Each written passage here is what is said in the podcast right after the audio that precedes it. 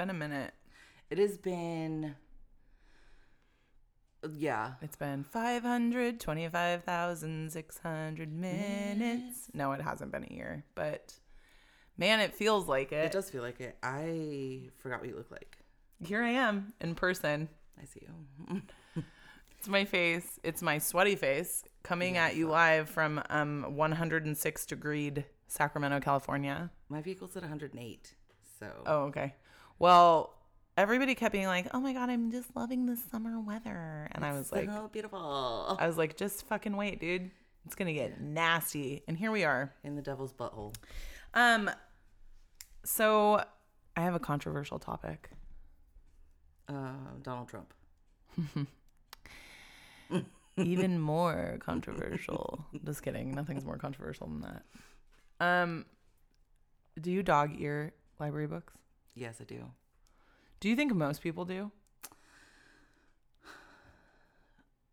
I'm gonna say no because in my experience with checking out books from the library, they often are not dog-eared. Okay, so that's what I thought. And Zach, white boy at the book party, aka my husband, aka just a fucking a little waspy boy. Love you, babe. Um,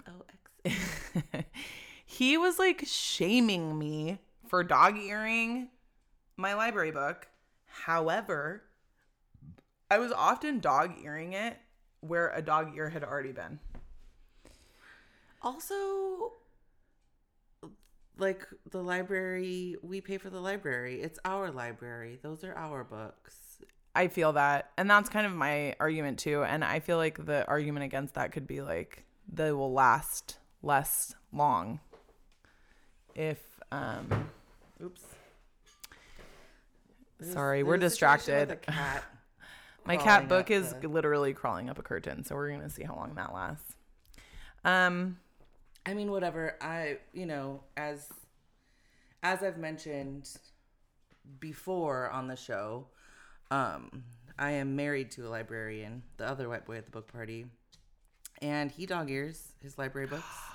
you heard it here first, fam. Breaking If you would like to make a citizen's arrest, his name is Nate. and he's a librarian who's really tall and he's usually wearing a baseball hat. That There is you go. true. Find find him. Find him, dude. We give you full liberty to make a citizen's arrest. Okay, another thing I feel really weird about with library books that I realized when I went on a trip was taking them out of state. Okay. It just feels like a little naughty. I yeah, can't like explain you're gonna why. go like you go out of state and then just like the book is gonna explode because it it, knows. starts. It's like an alarm. It's like in security at the airport. They're like, "Ma'am, what is this?" I'm like, "Oh my god, it's a fucking library book. I'm so sorry." and they're like, lock her up. uh, brown women have been locked up for far less worse. Heard. Far less worse. Um, I actually do remember having a similar thing when I was like in my early 20s and using the library a lot because I was in AmeriCorps and I had no money to buy books. um, that wasn't my early 20s, first of all. I was 27, but I remember going out of state. All 20s feel early, if you ask me. It's anything under 40 feels early It's true. at this point. Um yeah, so I I do remember being like, "Wait, am I allowed to like go places with this book?" And then I mean, yeah, what the worst that can happen is that the library will charge you for losing it. It's true. I know, but it just feels like a little treasure that you have that you're not supposed to have. You know, like like when like your mom would pack you like a little extra candy that you weren't supposed to have at lunch. My at mom never packed my lunches on account of um a very cool childhood. Yeah. So I, don't know about that. and on that note, let's get on with the show. yes, yes. Brown girl book party. Yeah! Um, so we have gathered here today to discuss June's book, yeah, we have. The Collected Regrets of Clover by Mikki Brammer. Also, by the way, guys, before we forget, because we're so good at it, I'm Rosa. Oh, I'm Shannon. We are the Brown Girls at the book party. We fucking suck at introducing ourselves. Every time we're just like, hi. We just feel famous. We're like, mm. oh, our um, Apple Podcast review has eight reviews and ratings, and, And so you should just know who we are already. you already know who we are. We have no home training. Um, yeah. So here we are. We're talking about this book that we read. We did read it. We did read it. So we'll start there. Um, you know, I think that this what I feel about this book more than anything is kind of stoked that we read a book um that we are not both like clamoring to talk about and be like, "Oh my god, this is one of the best books I've read this year." Because by and large, with the exception of The Survivalists, right. that has been our experience is like kind of like can't say enough about it. Right. And also um like nonstop texting parts Yes. of the books. And this for the first time there was no exchange. crickets radio silence until last night when we both were like so hey like what do you think? How are you feeling about the book So do you like the book or are you how far along are you in the book? Do you want to talk about it? um so i think that we can start with some good parts. I think that's probably a good place to start. So for those Compliment of you that didn't a compliment sandwich exactly. Um for those of you that did not read um you know normally right now i would say change that and you should. But i think that there's maybe my my personal opinion is that maybe that there is other more compelling things on your tbr at the moment um, if you did read it and you loved it, we would absolutely love to hear from yeah. you um, and hear like a different perspective. There were aspects of it. Obviously, we were drawn to it. One huge, very fucking cool thing about this book is that it centers around a death doula and it centers around death. And our very own Shannon um, is a certified death doula. Correct. and so it obviously spoke to us and it called called to us. And we are both outside of shannon's you know professional explorations with being a certified death doula. Um, i think that we are both people also who speak very very openly about our grief. We invite others to speak openly about their grief. It is a topic that we um, are really drawn to for better or for worse um, yeah. yeah and um i personally have been obsessed by thoughts of death. I mean i have i think i've talked about it on this show before but i have diagnosed ocd and typically historically that has always presented around death but lately it's been like this cool new thing that i think i i think i'm having a midlife crisis. And so now these thoughts are surrounding death um, are very like much just about the inevitabil- inevitability of it around my father and myself and also my children. It's been so fun to be inside my head. That sounds like a really sick place to vacation. Oh, yeah. Oh God, I'm loving it here, guys. Uh, my husband's loving it. We're having a great time. So I actually like opened this book and I was like really hoping to sort of lose myself in some complex ideas around death. And you know, the main character is Clover. She is 36 years old. She is a very practiced death doula who's very very good at this. For those of you who don't know, Shannon, would you like to tell the people what a death doula is because it is a very um, unusual topic. I don't know that a lot of people know what it is. Yeah. Um, I mean, you know, so there's lots of different language around like what death doulas are, and sort of like depending on where you get your training, there will be different ways that people describe um, their death doulaship. Um, but at its core, being a death doula is a person that is rooted in community and culture in a lot of ways, um, and who helps usher somebody from their living space, earthside, to or through their death.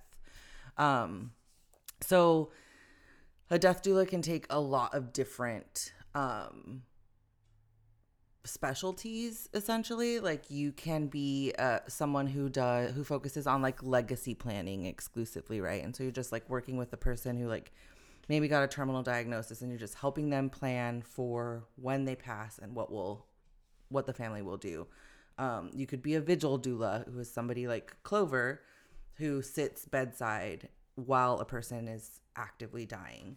Um, you could be a person that is just uh, not just, but a person that is present for like those appointments that are happening, you know, at the end of a person's life. You could be someone who really helps someone think about sort of the non conventional things around death, such as like, who do you want to be? Who do you want to know that you've died once you have died, right? Or um, where are the things in the house that are hidden? And like, how do you want to be remembered? And do you have any letters that you want written? Um, and death doulas can help with that. So it is like a very layered um, practice. And not every death doula that you meet is going to do all of the things. It sounds like there are like logistical aspects and also more like metaphysical, like Yeah. deeper, more emotionally impacting aspects. Yeah, and and it is like you are when you're in that space of like doulaing a person, you sort of are like pausing your own stuff to just be fully present for the person. It's heavy. That it's you're like being supporting. a therapist. Yeah, and it's not it is not clinical. Like that's the thing that's really important to know about death doula. Like the death doulaship is it is not clinical. It does not take the place of therapy or or grief um counseling. It it is not it is 100% a connection like it's emotional support based in community um and and like our primary role as death doulas are, are to help people move forward through their grief so um Which is very cool. yeah because you can end up real fucked up if you don't gracious, incredible, serving, selfless work. And so we were so excited when our beloved book of the month, which we are both subscribed members of, um, featured this book. We both, I think, bought it immediately. Did yeah? You also got yours from Book of the Month. yes Yes, and we immediately were like, this is the book we're, we're, gonna, gonna, read, read, this it. month Yeah, we're gonna Yeah. read it. Um, Hmm. So, that being said, um, I, I can't help it in my brain to compare it to the survivalists, not in content at all, because they are totally different. Um, but that was a- book that I really did not like that we read in this book club. Actually, it's the only book that we've read this Yeah. year that I did not like, that I did not love. yeah Every other book that we have read, we have just been like really enamored with. but we also like fiercely hated the survival Yes. list like and we tried We really finish it. hard we didn't finish it Right. and we tried really hard to get as far into it as we did for the for the good of this community Right. For our good work to you, you're yeah welcome. our this our labor We'll post our Venmos. I'm just kidding. Um, i'm not a bitch got to eat so for the collected regrets of Clover, though, we did finish it. I think we both Mm-hmm. agree that it wasn't like laborious to do that necessarily. no i read it in like three sittings Yes. And that says something. The Yeah. book is very simple. I think that is like a first place that we can kind of start in terms of like character development, the movement of the plot line, the structure of the story felt very like elementary to me. I think one of the things that is so disappointing about this book is that you read about it online. Like you know for us it was like book of the month or and you know then you go to goodreads and you like you know you read all the shit including when you get the book reading the book jacket which is like it's promising. It's a promising description right? Like this person is a death doula and how do they like they are learning how to live a more full life as a result of being so being in such close proximity to loss and being challenged by their proximity to loss Yes. um but it is this book it is it begs in almost in like no i'm just gonna say it this book begs in absolutely every moment for just the tiniest bit more complexity. Like honestly the book would be better if if there was just I, I don't know like just a tiny bit more imagination Oh yeah. for the I mean because we talk about like character development right? It's there is none you Yes. don't get to watch these characters grow at all. They're super flat. She puts them on the page. She tells you what their purpose is. Like literally very like this is the purpose of this character and all, whatever their purpose is is directly impacting Clover, who's Right. like moving you through the story. Um, I think Sebastian is a really good example of that, and his whole story arc and character arc is so cringe to me.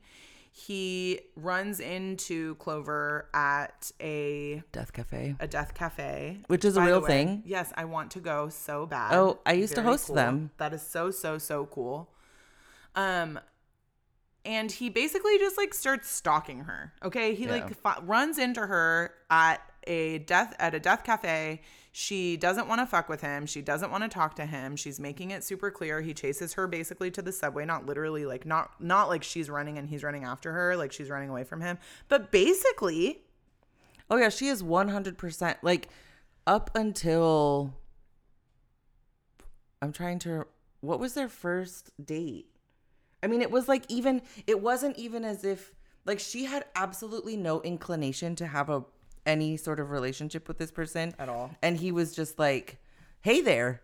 Uh so do you want to go have a drink? You want to go have dinner? You want to go like Right. he was not picking up what she was putting down At all. which I think is another it's a problem in the story that is you- Clover, how Clover came to be the person that she is, which is a 36 year old death doula um, who has no experience with romantic relationship. She's never been kissed.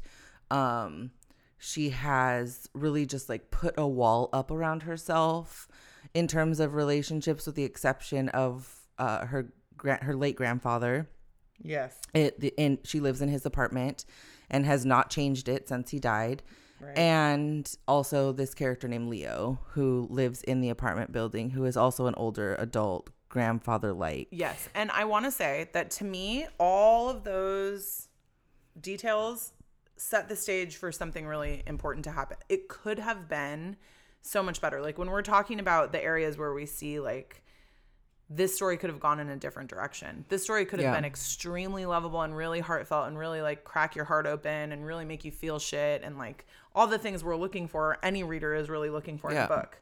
But it was flat. So it was all of these things, but then all of these unbelievable things would happen. Like, you know, Clover being really heartbroken. I think one important idea that was explored through this book that I think is very real and super important. I can relate again, not to bring up keep bringing up therapists, but just thinking about work that is emotionally laborious that can affect you in like big ways as your job. That Clover is a death doula but has her own re- unresolved grief feels very real to me. And it feels like Yes. a topic absolutely worth exploring and writing a 300 page book about. 100%. I think that that it is a common belief that if you are practiced in something like therapy or death doulaship or you're some sort of expert in some area that that means the way that it touches your life that you're Is good at it right? That the idea is that you- you're then good at it but that's not real at all. No. i mean my therapist friends are the most fucked up people that i know. Love you all. You know like i think that that so to me i was like oh this is gonna be good. Like i love that this is what this person's doing. Like i love that this is like this juxtaposition obviously of her being so exp- expertised in this area but having totally fucking unresolved grief around her grandfather and her parents and the way that they sort of just like left her pretty uninterested. Like they die in the story but that's not even like a main theme of her life which i think is also believable. Her grandfather was this like really powerful and epic person in her story. But the thing that like then there's all these other details around her like the reason that she mm. is 36 and a virgin and never been kissed and has never been in a relationship is because one time when she was 20 and she was traveling she met this guy who was using her and they had like a week of interactions or something and she convinced herself that he was obsessed with her which like any person reading this story you're no you're reading it and you're just like don't do clover don't Yes. he's totally using you clover don't do it but you're also like I personally was not like that. I was like this is dumb. Like I think I seriously was just like I don't know. I Clover feels too real and smart to me to just like have to have that be her heartbreak is a disservice to her.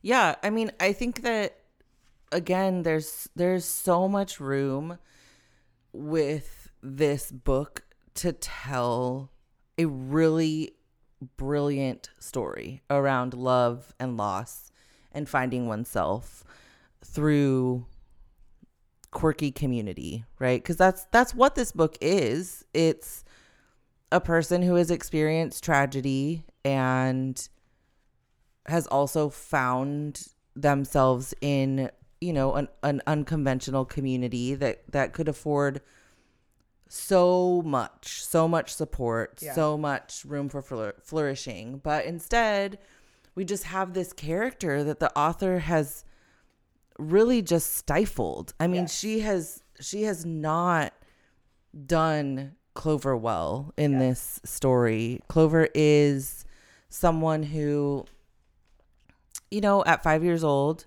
her parents die and that shapes her, mm-hmm. right? And it, it shapes her because not not only did her parents both die in this car accident, but also she didn't have a great relationship with them anyway. They were sort of she she talks a few times throughout the book about her parents being sort of like detached, mm-hmm. right? Just like not fully mm-hmm. present. Um and so she learns so much through this relationship with her grandfather who becomes her parental figure and her he person, like her her everything. her everything Mm-hmm. and he is incredibly smart and he is wildly observant and he has all of these lessons to teach her that as you're reading the things that he says to her and then putting that up against the character of Clover that we're being shown in the book you're like this is this is not the same there's absolutely no way that a person that has experienced these things and then had this level of emotional support as a young child after a trauma Yes. there is no fucking way Right. that she has turned into this person I mean, she's just kind of daft. yeah Like, and it's not, and that's the thing is that it's just not believable. And so then it's frustrating. And then it also inhibits, there's no ability for you to become invested in any of these characters because no, like, you read a book as a reader, you're, the characters in the book are your friends. Nobody in this book was my friend. no I, i, was couldn't become friends with any of them except maybe Leo. i was i did i did like the the moments with leo and i wished i mean at a certain point i just had longing for more stories about her grandfather Yes. um but also like understanding that that creates a tension because the more you learn about her grandfather the more you're like this author really fucked this character over Yes. by not giving her more Depth. um more opportunity more more investment um it really feels like it was kind of just like banged out and i i hate to say that but i mean it is evident also in our supporting characters so leo who we brought up mm-hmm. I mean, not likable, not likable, no redeeming qualities at all. He's like, and it's confusing because he's kind of like introduced as pop, probably the love interest. And I will say, like, I'm very glad that it wasn't so cliche that like Leo was the love. I'm sorry, not Leo. sebastian I I think I just said Leo this whole last little bit that I was talking. I actually meant Sebastian. The grandson of the we haven't even gotten there Yes. So Sebastian, who is the person that she meets at the death cafe yeah. Did I call him Leo earlier too? you did call him leo yeah We're grannies. Sebastian, certifiably who she meets at the death cafes, um, and who I maybe earlier referred to as Leo, chasing her through the subway. That whole time I was referring to the character Sebastian, but you probably knew that if you read the book. Anyways, um, he is really flat and very unlikable. The first date that they go on is like really the whole thing feels very forced. He's not he's very cold. Their interactions are very cold. And then you like realize like okay, the author is doing this on purpose, but it doesn't feel obvious at first. No. It feels poorly written and poorly executed. It doesn't feel like this character is meant to represent something else. Also, you can't have a character like that that's not ultimately the love interest, but is obviously a love interest without having any fucking redemption. Make Right. them have some charm. Make uh, There's one none. little spark needs to spark. I need to believe it. Because otherwise, again, it just feels flat and it doesn't do anything for me and I don't care about reading about it and it's awkward and uncomfortable. Yeah, there's I think something that really frustrated me was one of the many things that frustrated me um was that like the absence of any sort of emotional anything because it was all so dry, Yeah. so flat, so basic. My it just begs for more creativity mm-hmm. except for the moments when Clover is sharing lessons learned while she sits bedside. Yes. There are True. some very beautiful reflections. poignant. Yeah. Yeah, there's there is there are moments that are very poignant, but I think it sucks. And I think as somebody who is a death doula, I'm also like personally offended by the story that is a person experiences a number of great losses mm. and then becomes a death doula and their only depth is the things that they have the thoughts that they have stolen from people's deathbed reflections Yeah. like because that's not actually certainly there is a there that exists right? We learn from each other but that's the story. It's it's community it's connection. It's about you know how beauty can be born in chaos. Right. and but that is not the story that was told here. It was just this weird like I, it felt like the author put a bunch of little stories on pieces of scrap paper and then pulled them out Mm. every time she wrote a chapter and was like this is what i'm going to write about now Mm-hmm. Yeah. and i'm just going to th- like throw all this stuff Yes. that might not make any fucking sense Yes, and then like so that that's like the the arc of Clover and Sebastian and like why you at, at first believe that she's hesitant about becoming serious or having any sort of actual romantic ties with Sebastian is because of this one story that happened to her when she was 20 that's not believable and isn't oh, real. oh gosh i forgot that's even what we were talking about Yes. And tim Tim, yes. And is the kind of thing that happens to all of us. You know, like all women have an experience where a guy is trying to use them for something. All guys have an experience where a woman is trying to use them for something that's like a It's like relatable story, but all it's not people in relationships have had this Yes. experience All human Yes. people have had this human experience. It it is not profound or weighted or like aggressively terrible enough to like shut us off from the world. No, it's one of those things, especially as a fucking 20 year old. You're just like, you're reading this part of the book and you're like, wait, she's 20 and she's experienced this thing that is, is it massively disappointing because you've convinced yourself that this person is obsessed with you and that you've talked yourself into a space where you're going to ask them out and you're otherwise just, a, you know, a really fiercely introverted person? Yes. Yes. It is massively disappointing. Yes, it's even a formative experience. Yes. But I do not believe that it is the experience, The one. the one, Yes. the one and only Yes. that then closes that person off for the next 16 years until she makes a decision Yes. to give this guy who is like stalking, Stalking her, her. at a death cafe a No. chance. It's so, but also Yes. as motivated by Sylvie. So there's that well, part. so then the same formula is applied to Sylvie, the exact same formula. We hear a story about Clover when she was in, I think, middle school. She tries to make a friend. She feels like she has a chance because this friend is like new in town. Her name is Pritia. She they make a connection in class, and um, Clover gets really wrapped up in the idea that they could actually be friends. She's never had any friends yet. And she makes a plan to pursue Pritia in like a platonic way. And then Pritia's like, sorry, I know that you're a weird girl. And so mm-hmm. we can't be friends, which I think is a thing that happens. it is a thing that happens. And I think, again, it is a thing that can be really formative, but it is not everybody has experienced romantic and platonic rejection at that level. Right.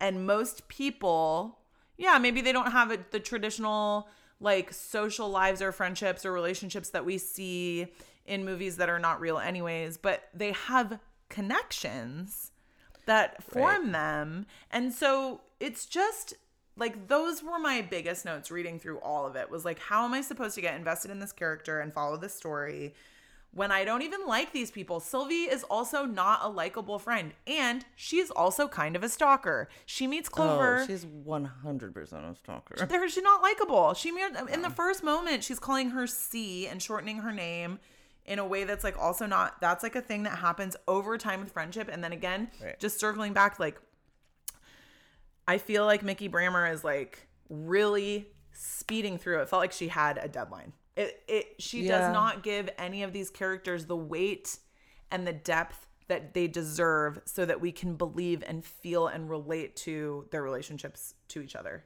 This this book would have it could be so much better if Mikki Brammer would have focused on two to three characters. Yeah.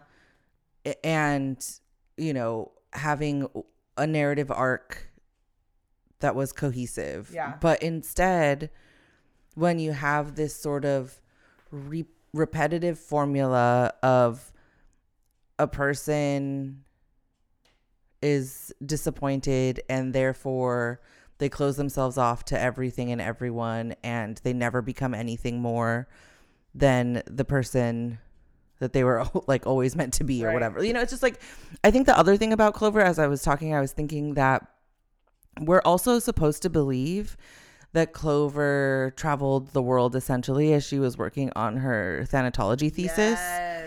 So we're supposed to believe that she is a person who like went out into the world Yeah. and like traveled all on her own. And this is her grandfather dies while she's in Cambodia, I believe. Yes. Um, Super informative to her character arc. right. Yes. And she finds this out through an email. And when she finally gets on the phone with the person who is, you know, the doctor who's like, I'm so sorry, but, you know, your grandfather has died. She has to leave because her bus is leaving. And so, any, but anyway, she is this person who has like spent time in in spaces outside of what is comfortable to her on her own, on independently. her own and we, traveling the world. and we're supposed to believe that she is not uh open to human connection Yeah, no. No, It's- thank you.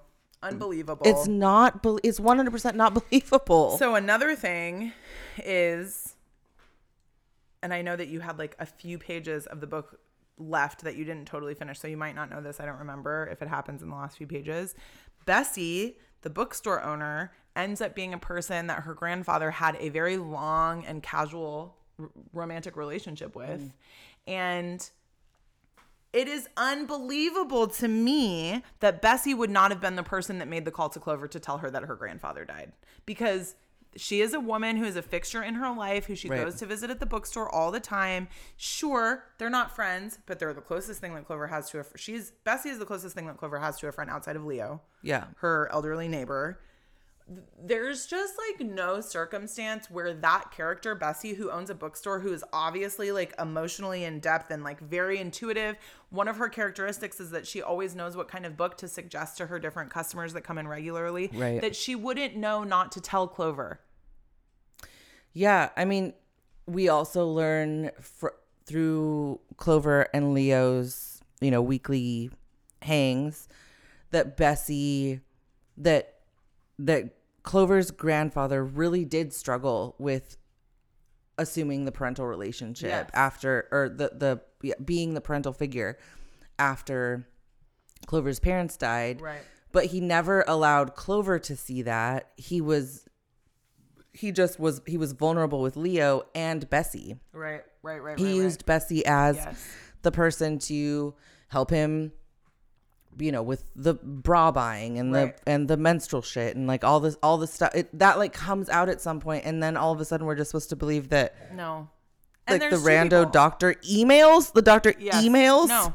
And also that Leo wouldn't tell her. I mean, there's Yeah. just two obvious other characters that could have been the people. So there was lots of plot holes like that that I just like could not get past. I could not get into a good groove with it. I um really the redemption, there are two redeeming characters in this story. The first is Claudia, who is the grandma. Yeah, I really, really liked Claudia. I really liked her too. However, and this is something I said to Shannon before we started recording, this book feels almost like a bot wrote it. there is a very big lack of depth. So, Claudia's character as a character, again, great skeleton for a mm-hmm. character. She is like moneyed and she's, you know, she has all these great life experiences and she's like funny in a biting kind of way that like many like older, you know, upper class women sort of are in this way that's very charming. And we really like Claudia and you like her right away, but she's not original and she doesn't feel real. She feels like a bot consumed a bunch of information about the prototype of this character and then that bot wrote her on the page. I think one of the greatest um flags of that is the story the Hugo storyline. Yes. where you're like, Jesus fucking Christ. Like you're trying to make this woman who yeah, is moneyed and and you know, just like seeped in the upper class, you know, schoolionaire culture and she's dying. Um and of course her family's not telling her that she's dying, but of course she knows that she's dying because that just it it falls in line with her character. Um, and then you learn that she doesn't regret having her children or being married, but she actually was never like truly in love with Right. her spouse because she met this guy this one time when she was in Paris. And, you know, he's like standing on the street corner basically, and she's like, hubba hubba. Right. And then, you know, she hangs out with him and they fall deeply, truly, madly, deeply in love with one Right. another. And, but she's already engaged. So she has to go back to uh, New York and marry this man and then have this whole ass fucking life with him and never once looks for Hugo. When her grandfather when her husband dies like a decade before. Yeah. What, what the actual, and Okay. also and then go ahead. What the the the way that they the way that Mikki Brammer decided to to introduce this story was like by trying to give Clover and Claudia this like human connection moment, right? Where they're like going through old stuff and Clover's like, well, "Who's this?" And Claudia like grasps her pearls and is like, oh, "I haven't seen that picture in decades." And it's a picture of Hugo that we're just supposed to believe Right. like she forgot about. No. No. and then and then Hugo moves. We find out later Oh, this that is inf- Hugo this is infuriating. moves leaves his life in fucking France, okay? First of all, he left France to live in fucking America. And they just lived like 400 miles from each other. Also, not only did he just leave France to live in fucking America, but he left France to live in to live in fucking Maine on a houseboat. in Maine. Like, And, and yeah, they live a seven-hour drive away from each other. Right. And so the whole time you're like, why didn't he reach out to her? Like, what's going on? And then, you know, our characters go. They find out that he died, like, of course, conveniently two months before this story's happening. One hundred percent, I slammed the book shut. So annoying. And then conveniently, everyone's like, why? Why didn't Hugo go look for Claudia? Well, Hugo's grandson, Hugo Jr., happens to have this box of letters from Claudia that Claudia sent him, and conveniently, three letters that he wrote to Claudia that he never sent. And the last one explains that he saw Claudia in the bookstore in New York with her with him, quote unquote, with him. And in this moment, he's like on this like upper story of the bookstore and he's looking down and he sees that glint in her eye that he thought she only reserved for him. And she's looking at her now new husband with that eye, those eyes. And so he leaves her. Okay, this is about as believable as a person finding the dude they have a crush on, making out with somebody in a janitorial closet, and then deciding never, ever again to have another Yes. relationship ever in their life, period. See also this very book. 200 pages before. It's abs it's uh, I just am infuriated by the storytelling and I'm not like the situation the like my honest so my honest assessment of the book is like holy shit you could have done so much better with absolutely everything on these pages Yes. It just like the ing- the ingredients were not Yes.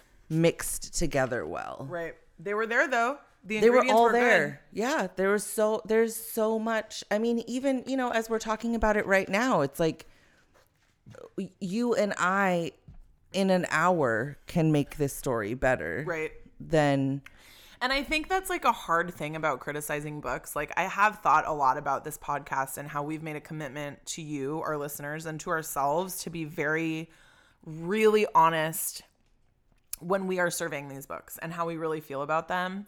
And as an aspiring writer myself, I, and also as like a, um, a lifelong baseball fan who has serious issues with like, um, just the idea of karma and superstition. I'm like, man, I'm just like shit talking this author. And you know, I'm not a published author. I've I've not written and like put a book out into the world. And so I do want to recognize that it's easy for us to sit here and be like, she could have done all these things better.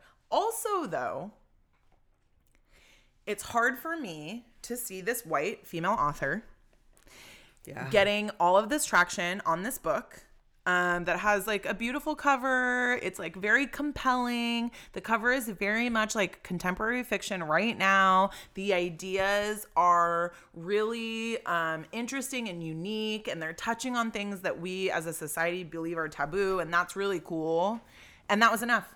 That was enough to put this book on the shelves of really like big bookstores in the book of the month selection and and that makes me feel disappointed the other thing that's really disappointing about this story is the absolute fuck all off lack of diversity oh, there yeah. are no brown people in this book except leo who by the way also has a gold tooth like is the only black character in the book with a fucking the gold, gold tooth. tooth. Go Yeah. fuck yourself. Honestly, like I have no time for that shit.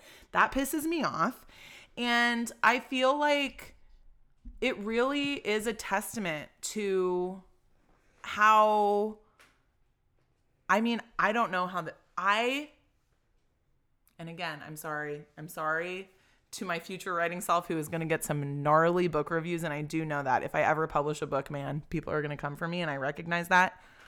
I do not understand how this book got published. I do not understand how this book got in the hands of so many people. I mean, I think that, you know, when you're looking through the reviews of the book, it's a lot of folks quoting the one-liners that are poignant. Mm. It's it's a lot. I think that in some w- like I think that in some ways, if you are a person who's drawn to this book, it it probably means that you are experiencing or have experienced a level of grief that you're looking for like a balm for.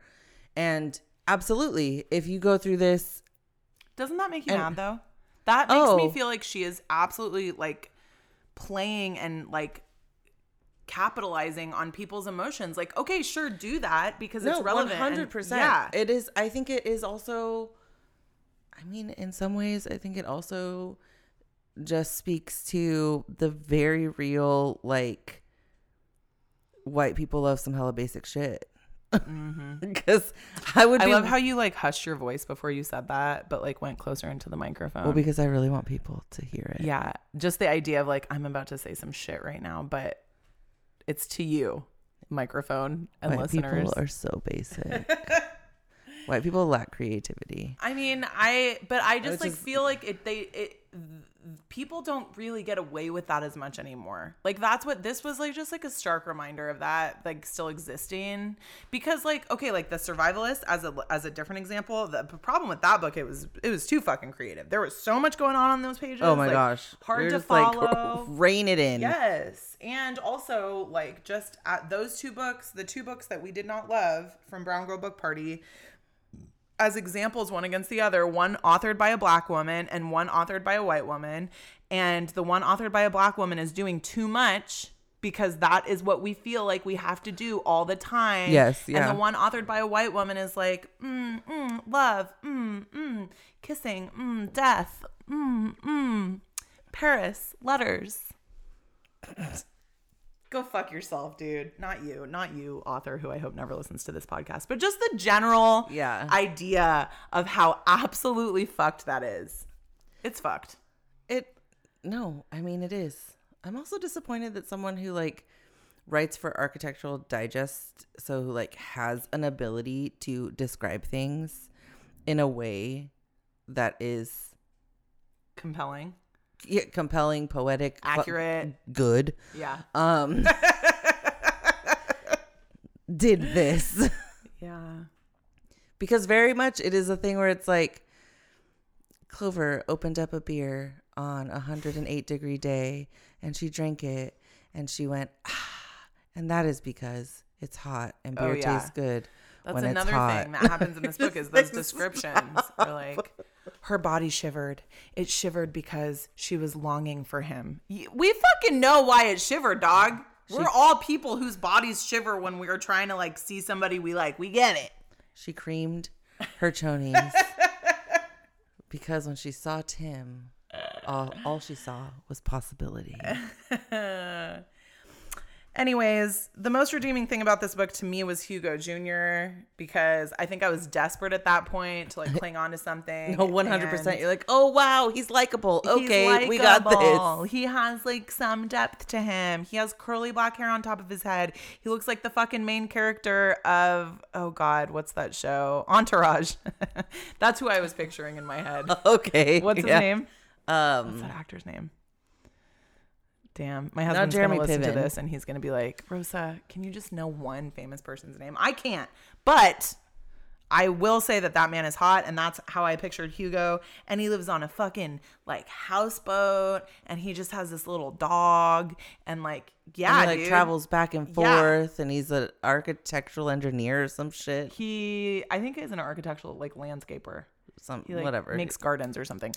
But he's hot, and also he makes Clover quiver because which she likes him. which the author is like so clover sees hugo jr and is like hubba hubba yes. and that is because she is sexually attracted, Attracted to to him Yes. Um and that and you know what was really trash about that was like he could have been introduced so much sooner. He should have been introduced so much sooner. That the the whole thing that happens with Hugo Senior and Claudia could have happened over 150 pages. She could have really drawn that out and given a lot more detail and depth, and it would have been like so much more interesting to read. You don't need to just like do everything in like super chronicle chronicle like chronological that order um you know it was just very elementary it was um i would not and if you know me you know that this is a big statement. I would not have finished this book if i was not reading it for brown girl book party. Not because it was painful ditto. but because i was not sold. it was just I was- unbelievable. I was sold a product that i did not receive. Can we speak to your manager? Hi, um, I'd like to speak to your manager, please, about how the collected regrets of Clover by Mikki Brammer was a nice try. There it is, ladies and gentlemen. Clearly a nice try and not hot fi from both of us. Um, our collected regrets of the Brown Girl Book Party is that we made you guys read this book this month. So, um, But but again, if you liked it, get at us on the Instagrams because shamey, shamey, shamey, shamey, shamey, shamey. But honestly, if you liked it, we still really love you and we want to talk to you. I just want you to, you know, we just really want to hear your perspective and maybe you can change our minds. But this book was terrible. we don't want to shame you. And we don't want to shame you. We actually do, like, you know, I. I'm sure there were people out there who like the survivalists. Oh yeah, there's also people out there on Goodreads who liked this book.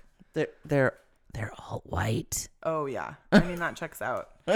and they live in Granite Bay. So, um, you know, it is not easy to talk so candidly about somebody's work. Like I do Yeah. have really complicated feelings about that, but also I One just-. I am who I am, and you are who you are, and you know we are here to deliver the content. And we read this book, and we have a lot of opinions about it, so we're not going to keep that to ourselves, That's not why you listen to this. right? Um, but we are excited to announce July's book, so stay tuned for that episode. Thank you so much for joining us today, and um, XOXO. Gossip Girls.